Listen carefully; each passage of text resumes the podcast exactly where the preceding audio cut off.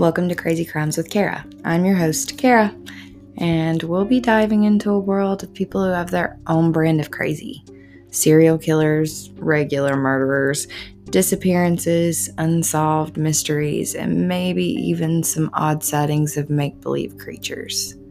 Or are they? Buckle up, Buttercup. It's about to be one hell of a ride.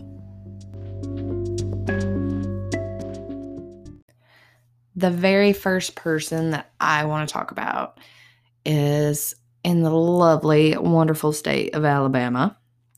So, uh, Alabamians, welcome. I like to call it Alabama because I've been hit by somebody from Alabama. now I can't say Alabama correctly. Uh, but the first person that I want to talk about is going to be Audrey Hilley. Now, people have probably heard of her. She's pretty famous in Alabama. She has a couple lifetime movies and I think a feature on Forensic Files or ID or something. Maybe there was a Matlock episode uh, once in a blue moon ago that had the same thing. I don't know. But she is batshit crazy. Okay. Her name is Audrey Hilley, and she is from Blue Mountain, now named Anniston, Alabama. And she married Frank Hilley in 1951. They had two kids, Mike and Carol. And you know, they were they were like a pretty standard 50s family, uh, except for Audrey actually had a job. She was a secretary, which is not uncommon. A secretary, a nurse, females do these jobs in the 50s easily. Waitresses, teachers, you know, the standard it's okay if you do a job if it's one of these jobs because we're sexist pigs. But not the point. Sidebar. Um, so they both they both work. They have a really stable home. You know, everything is great. Except Audrey has a horrible spending habit. Like she's spending more money than what her and Frank are making in a month. And she's having to go to her bosses and say, hey, I'll have sex with you if you give me money. So essentially, she's pimping herself out because she's not being able to pay her and Frank's bills the way that they're supposed to. And Frank doesn't have any idea. Like, this man is so blinded by Audrey that he he's just I don't I don't see anything wrong with her. Like she depleted their savings. She did all kinds of crazy stuff. And Frank has no idea. How a man has no idea what's going on with his money is beyond me because I've never met a man that doesn't know exactly how much money he has. But not the point. Um Frank and Mike in the early 70s start coming down with some nausea and things that just won't go away. They go to the doctor. Okay, doctor says, Well, it looks like y'all have a stomach flu. They agree. They're like, Okay, we have a stomach flu. It's fine. Blah, blah, blah. Red flag number one is when Mike goes off to seminary school to become a minister. He leaves Anniston and he goes to school. So within like a month or so, his symptoms start declining. So he's not having any more issues with the nausea or anything. He's just feeling better. So that everybody's like, okay, you're getting better. Great. It was a stomach flu. But Frank, on the other hand, does not get better. He gets worse. So in 75, he comes home early from work. He finds Audrey in bed with her boss in which he did not know was in exchange for money. And he is a gentleman, is the best way that I can put it. He still wants to be with her. He doesn't try and leave her, but he does want advice because he doesn't feel like he can really do anything about Audrey sleeping with someone else. So he talks to his son, Mike. He's like, hey, can you come up? We need some advice because, you know, adding in your son, who is now officially an ordained minister in Atlanta, Georgia, for marital advice is totally normal. I don't know what kind of world these people lived in, but I mean, you could ask your your normal minister at the church you go to if that's what you do, and gotten advice without involving your child who doesn't need to know about your marital problems. Anyway, so Mike leaves after their visit. They work things out, blah, blah, blah. And Frank's still not feeling good. So he goes to the doctor and they're like, oh, you just have some kind of a viral stomach ache. There's not really anything we can do. So he goes home and it just keeps getting worse. So he gets admitted into the hospital where the doctors are like, man, your liver's failing. This has got to be something more than a stomach ache. Um, so they ended up saying that he had infectious hepatitis. I don't know what the difference in infectious hepatitis and regular hepatitis is, or if that's hepatitis A, B, C, XYZ. I'm not sure. But he ended up dying on May 25th, 1975. They did an autopsy. Audrey was like, Yeah, sure, go ahead. I have nothing to hide. Uh, and that revealed that he had swelling in his kidneys and lungs. He had bilateral pneumonia and inflammation of the stomach. And because all of these things so closely represented symptoms of hepatitis, they listed hepatitis as his cause of death. Now, Frank had a life insurance policy that Audrey had taken out. And he didn't really know that it had been taken out because it started when his sickness started. And she got that redeemed at a total of $31,140. In this point in time, that's a lot more money than it is today. It's closer to like the $100,000 range. But apparently, that money didn't last her very long because within three years, she was taking out a $25,000 life insurance policy on her daughter, Carol. Like, this bitch has no shame. Like, you didn't have a life insurance policy on your child? Like, I have life insurance policies on my children since they've been born. I don't know what's going to happen. I don't know what's going to happen to me. I don't know what's going to happen to them. You know, just take one out. And I'm not sure how old Carol is at this point in time. It's not really said. But yeah, she took out $25,000 and that was effective in 1978. And within a few months, Carol started having some some serious stomach issues and pain and all of this and she kept getting admitted to the emergency room and doctors are like there's nothing wrong with you all these tests we've ran, there's nothing wrong with you, you crazy bitch.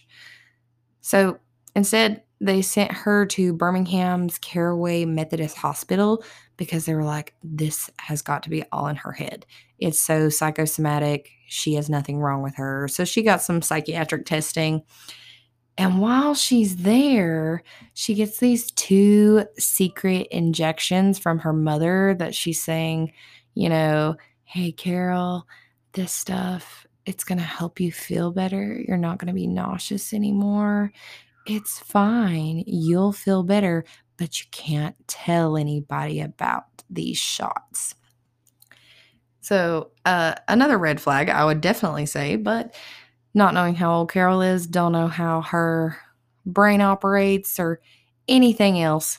So, I just, I don't know.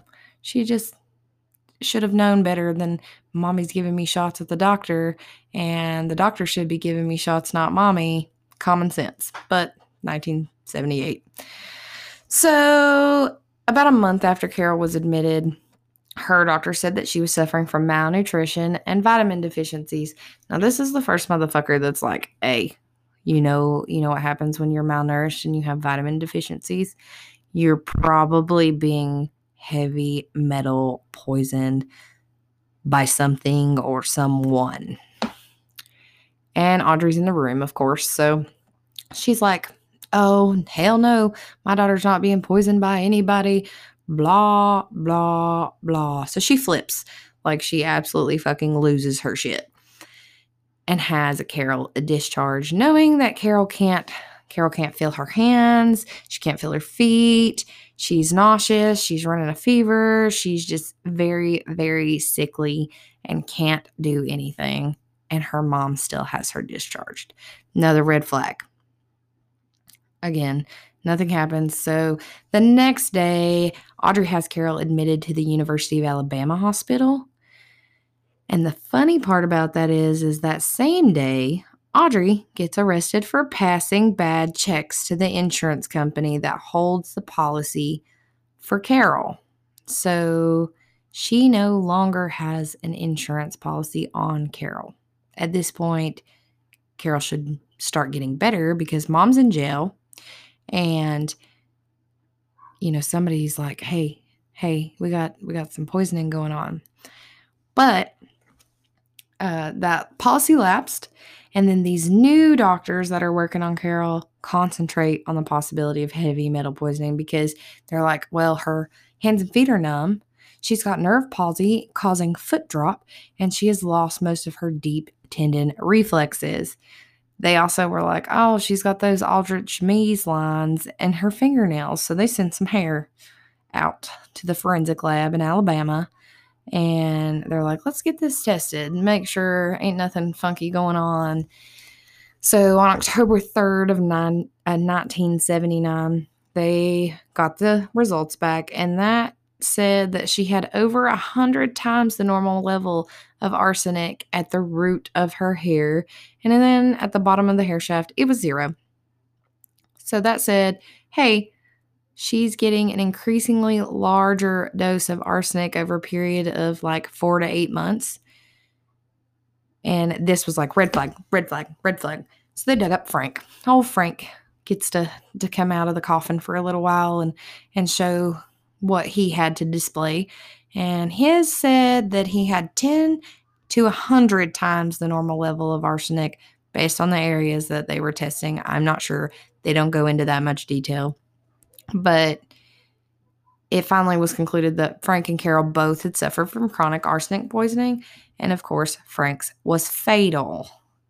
So Audrey is still in jail on her bag check charges at this moment. And she gets uh, the additional charges for attempted murder of Carol. So they're like, okay, this bitch had to have done this. She's the only one. Let's go through the stuff that she brought in when we booked her. And inside of her purse, they test this little vial and it tests positive for presence of arsenic. Like, why would you not check her purse when she gets booked in?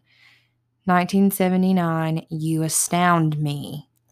Common sense is so lacking. Uh, within like two weeks, Frank's sister is at their house and she finds a jar of rat poison which contained 1.4 to 1.5% of arsenic. And I don't know how common arsenic was in household goods, but apparently I'm going to assume that it was very common at this point in 1979. And I don't think that that is a very smart thing, but here we are. And then November 9th, Audrey got released on bail. So she was arrested on the 9th. So she's probably been in jail maybe six weeks and didn't get bailed out on bad check charges at this point.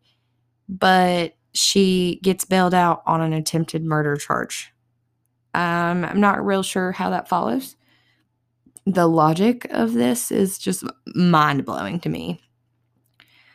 But she gets released and she goes down and registers at a local motel under a fake name and then she just kind of disappears.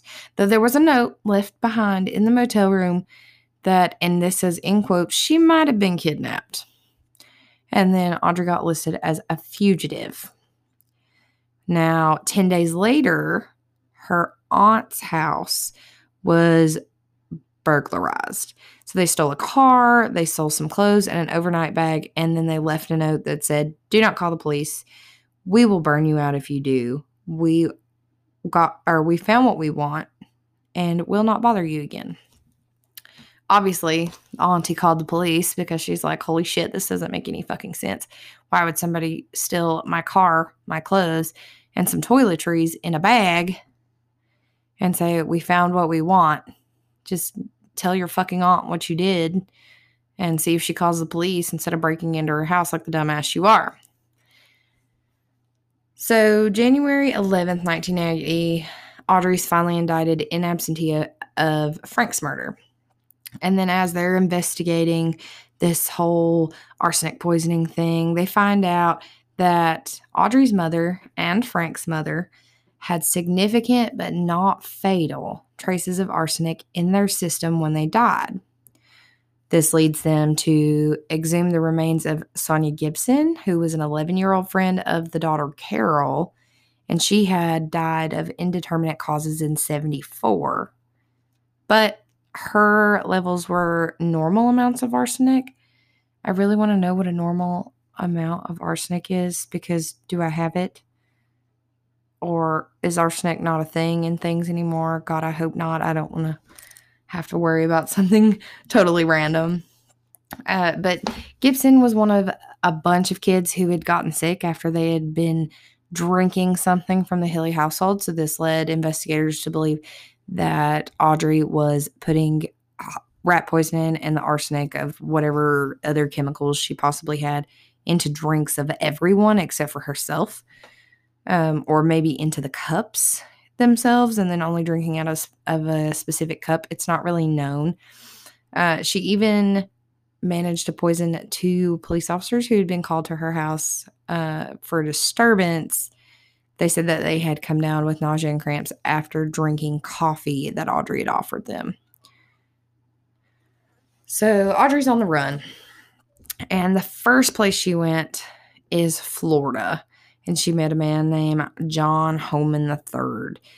And she was using the name Robbie Hannon. They lived together for over a year and then they got married May 29, 1981. She took his last name, of course. And the couple moved to New Hampshire. So from Florida, she went to New Hampshire. And then she kept talking about her imaginary twin sister, Terry, who supposedly lived in Texas and this woman like legitimately had this whole entire backstory and then in 82 the summer of 82 she left new hampshire and told her husband that she needed to go attend to some family business and see some doctors about some illness she supposedly had. And then she traveled from new hampshire to texas and from texas to florida as terry martin. So she's now pretending to be her twin sister that she doesn't actually have so she's using this. She called John Holman and she informed him that Robbie Holman had died in Texas and there's no need for him to come to Texas because the body had been donated to medical science. And that was not a red flag, apparently, to anybody else.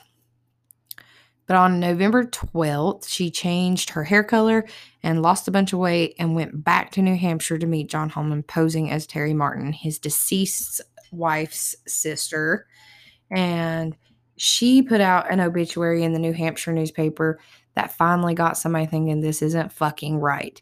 Something isn't right because the police weren't able to verify any of the information in it about this woman living or dying in Texas, period.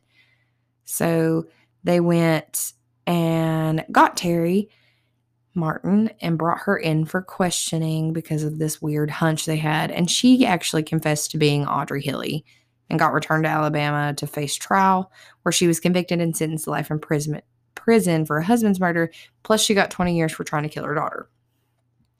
So, after all this, Audrey goes to jail in 1983 and was considered a quiet model prisoner.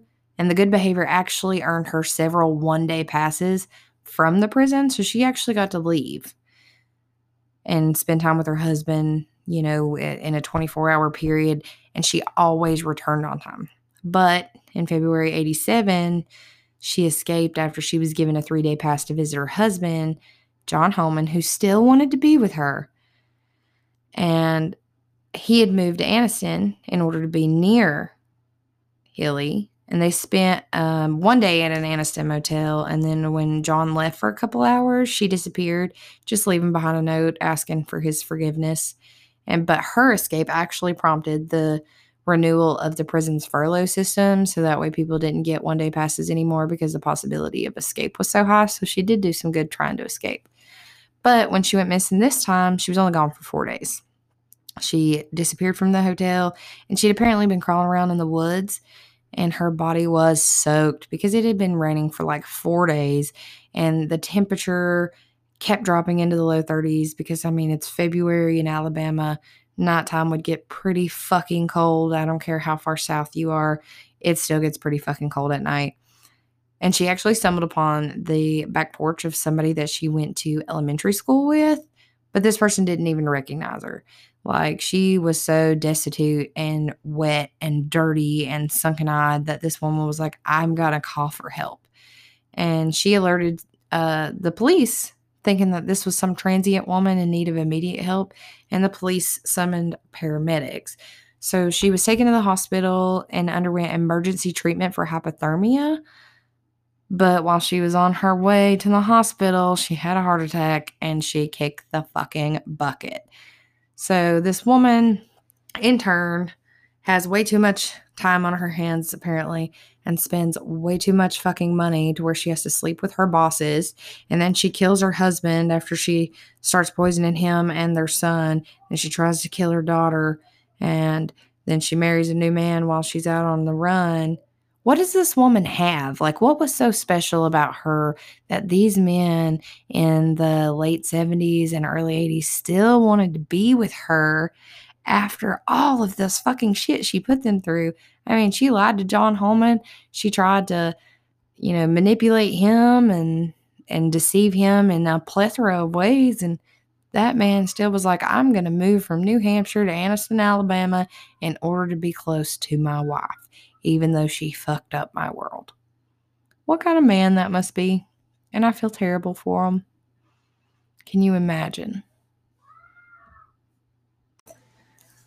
So the next one is kind of um, an unsolved case from more than 30 years ago, but it's also in Alabama. It's in Greenville, Alabama. It is the missing persons case of Sherry Lynn Marler. She went missing June 6, 1984, Greenville, Alabama. Uh, just a brief rundown was that she slept on the couch because Raymond's sister, who is her stepfather, so this would be her step aunt, um, was sleeping in her bed. So she was sleeping on the couch. Her mom gets up real early, like 7 a.m., gets ready for work, and tries not to uh, wake anybody up or anything because she's going to the Waffle House. She's got to be at work. And Sherry at this point is about 12. About nine, Sherry figures out that Raymond is getting ready to go into town. So she races out of the house with her shoes in her hands and she's like, Hey, can I go with you? Can I go with you?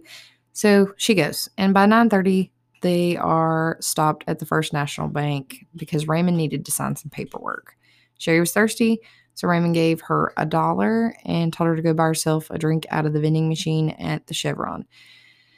Now, within 15 minutes, she was supposed to be back at the truck. By 15 minutes, Raymond was done. He went out to the truck. Sherry wasn't there. And he waited about 25 more minutes before he actually got out of the truck and started searching for her. He went to the Chevron, he went to the feed store, he went to the tractor shop, he went everywhere because they owned a farm and these were the places that she frequented because they called her little farmer. And it's just one of those things that everybody's like, okay, well, she's not in these places. Where could she have gone? Now, nobody had seen her. He Raymond calls Betty, which is Sherry's mother, and you know, nobody's seen her.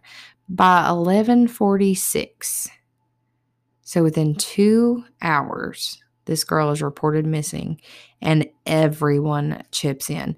Like friends, family, neighbors, they volunteer. Uh, an aerial search was even done. They they you know, foot tracked across so many places. But despite all of this and acting so quickly, Sherry was just gone. Now, there are a couple of different theories on what happened to her, and whatever you think is the most likely, you know, could be possible. Now, they have the theory that she ran away which her family thinks is highly unlikely. She's an only child. She was really excited to go visit her grandparents that night, so on and so forth. Like, she didn't really have a reason to run. She loved being on a farm, and it was well known that she loved being on a farm. So her family's like, no, that's that's not possible. Could she have been abducted by a stranger? Sure, just like anybody else. Go ask somebody for change to put in the vending machine because obviously they didn't give you change back and they didn't accept dollars. So you're gonna have to get change somehow. And you stopping at a car and be like, hey, do you have change for a dollar? And getting pulled into the car and ran off is is very possible. And if this person was in a car, then within two hours they definitely could have gotten very far. And there were three unconfirmed sightings of Sherry by three different people who kind of support that stranger abduction theory. So these alleged sightings put Sherry with a man who looked to be around 50. He was five foot eight, had a husky build, and a weathered complexion like he worked outside.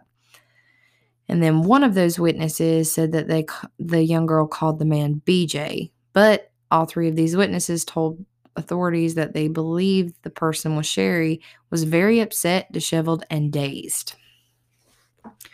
The other thing is she was killed by someone she knew, and the body was just abandoned somewhere that they would not have thought to look, which is a possibility. And the stepdad, Raymond, was definitely the first person that they looked at. He was the first person of interest but the police never said that he was even a suspect. They questioned him. He was very forthcoming with information, but he absolutely refused to take a polygraph test.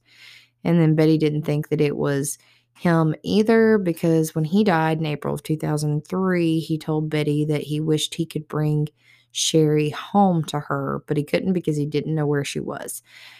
Now, that's not exactly him saying, I didn't do anything. That's more like, I could have done something but I actually don't know where she is because I watched someone else take off with her and then she wasn't my problem anymore, or so on and so forth. And no shade toward Raymond or Betty, um, just, you know, possibilities of things that people don't really think about.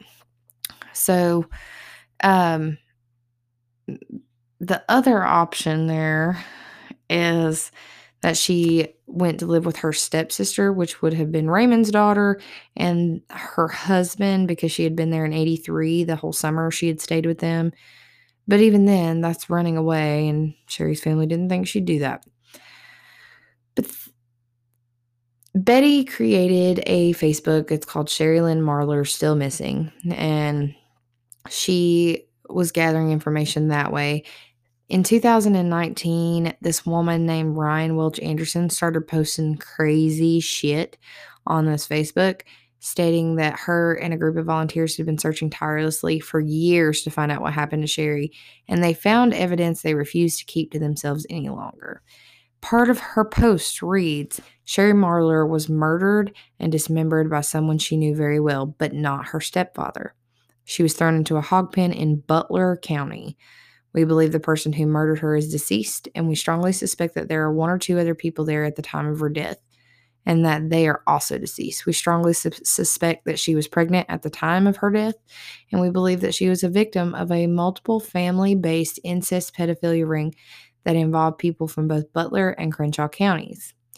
Ryan also stated that they unearthed the, the, the pig farm that was functional in 84 but has since been abandoned and reclaimed by nature. The group says they have video footage of two separate cadaver dogs confirming hits on human remains in that area. And during their excavation, the group discovered clothing that was sent in for DNA testing, which there is a picture of, and it looks like a burlap sack with some red dye on it. Blood does not say that red over time, so I don't know. But the Greenville Police Department said no DNA evidence was even mm-hmm. found on that and they kind of dismissed it. But then Ryan also goes on to say that a surviving family member of the person she thinks murdered Sherry allowed her to look through a box of old photos, and some of the photos showed the pig farm up and running. One of those photos in particular kind of shocked Ryan. Was a photo of a pig standing by what she said is, is a severed human head that had not yet decomposed. And she took a picture with her phone, and that picture is also shown. And it doesn't look like a head to me. I mean, it's one of those old square photos from the 70s and 80s that you can't really tell what's going on other than you can see the fucking pig. Like that's that's what you can tell. There's a pig in a pigsty. You can't tell what's around it. It's an old photo. You it's not clear. It's been crumpled.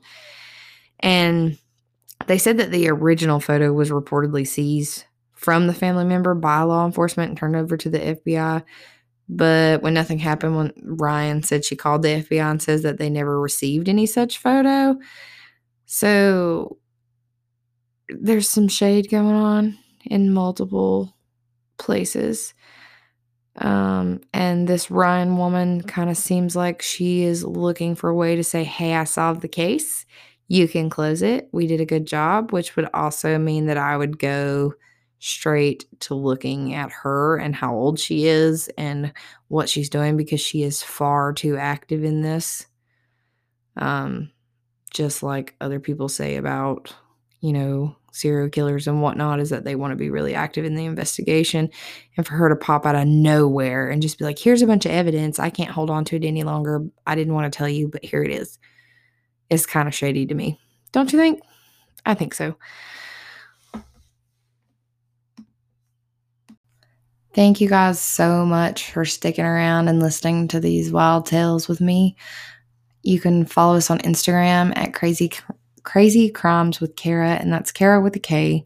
You can also email us at crazycrimeswithkara at gmail.com to share some of your crazy stories, whether that's a story um, about a brush with death or crazy sibling fight or something sweet and kind of silly. We'll read it all and we'd be happy to hear from you. I hope you enjoyed the ride and kept your seatbelt on tight. Stay safe out there and don't forget to find your brand of crazy.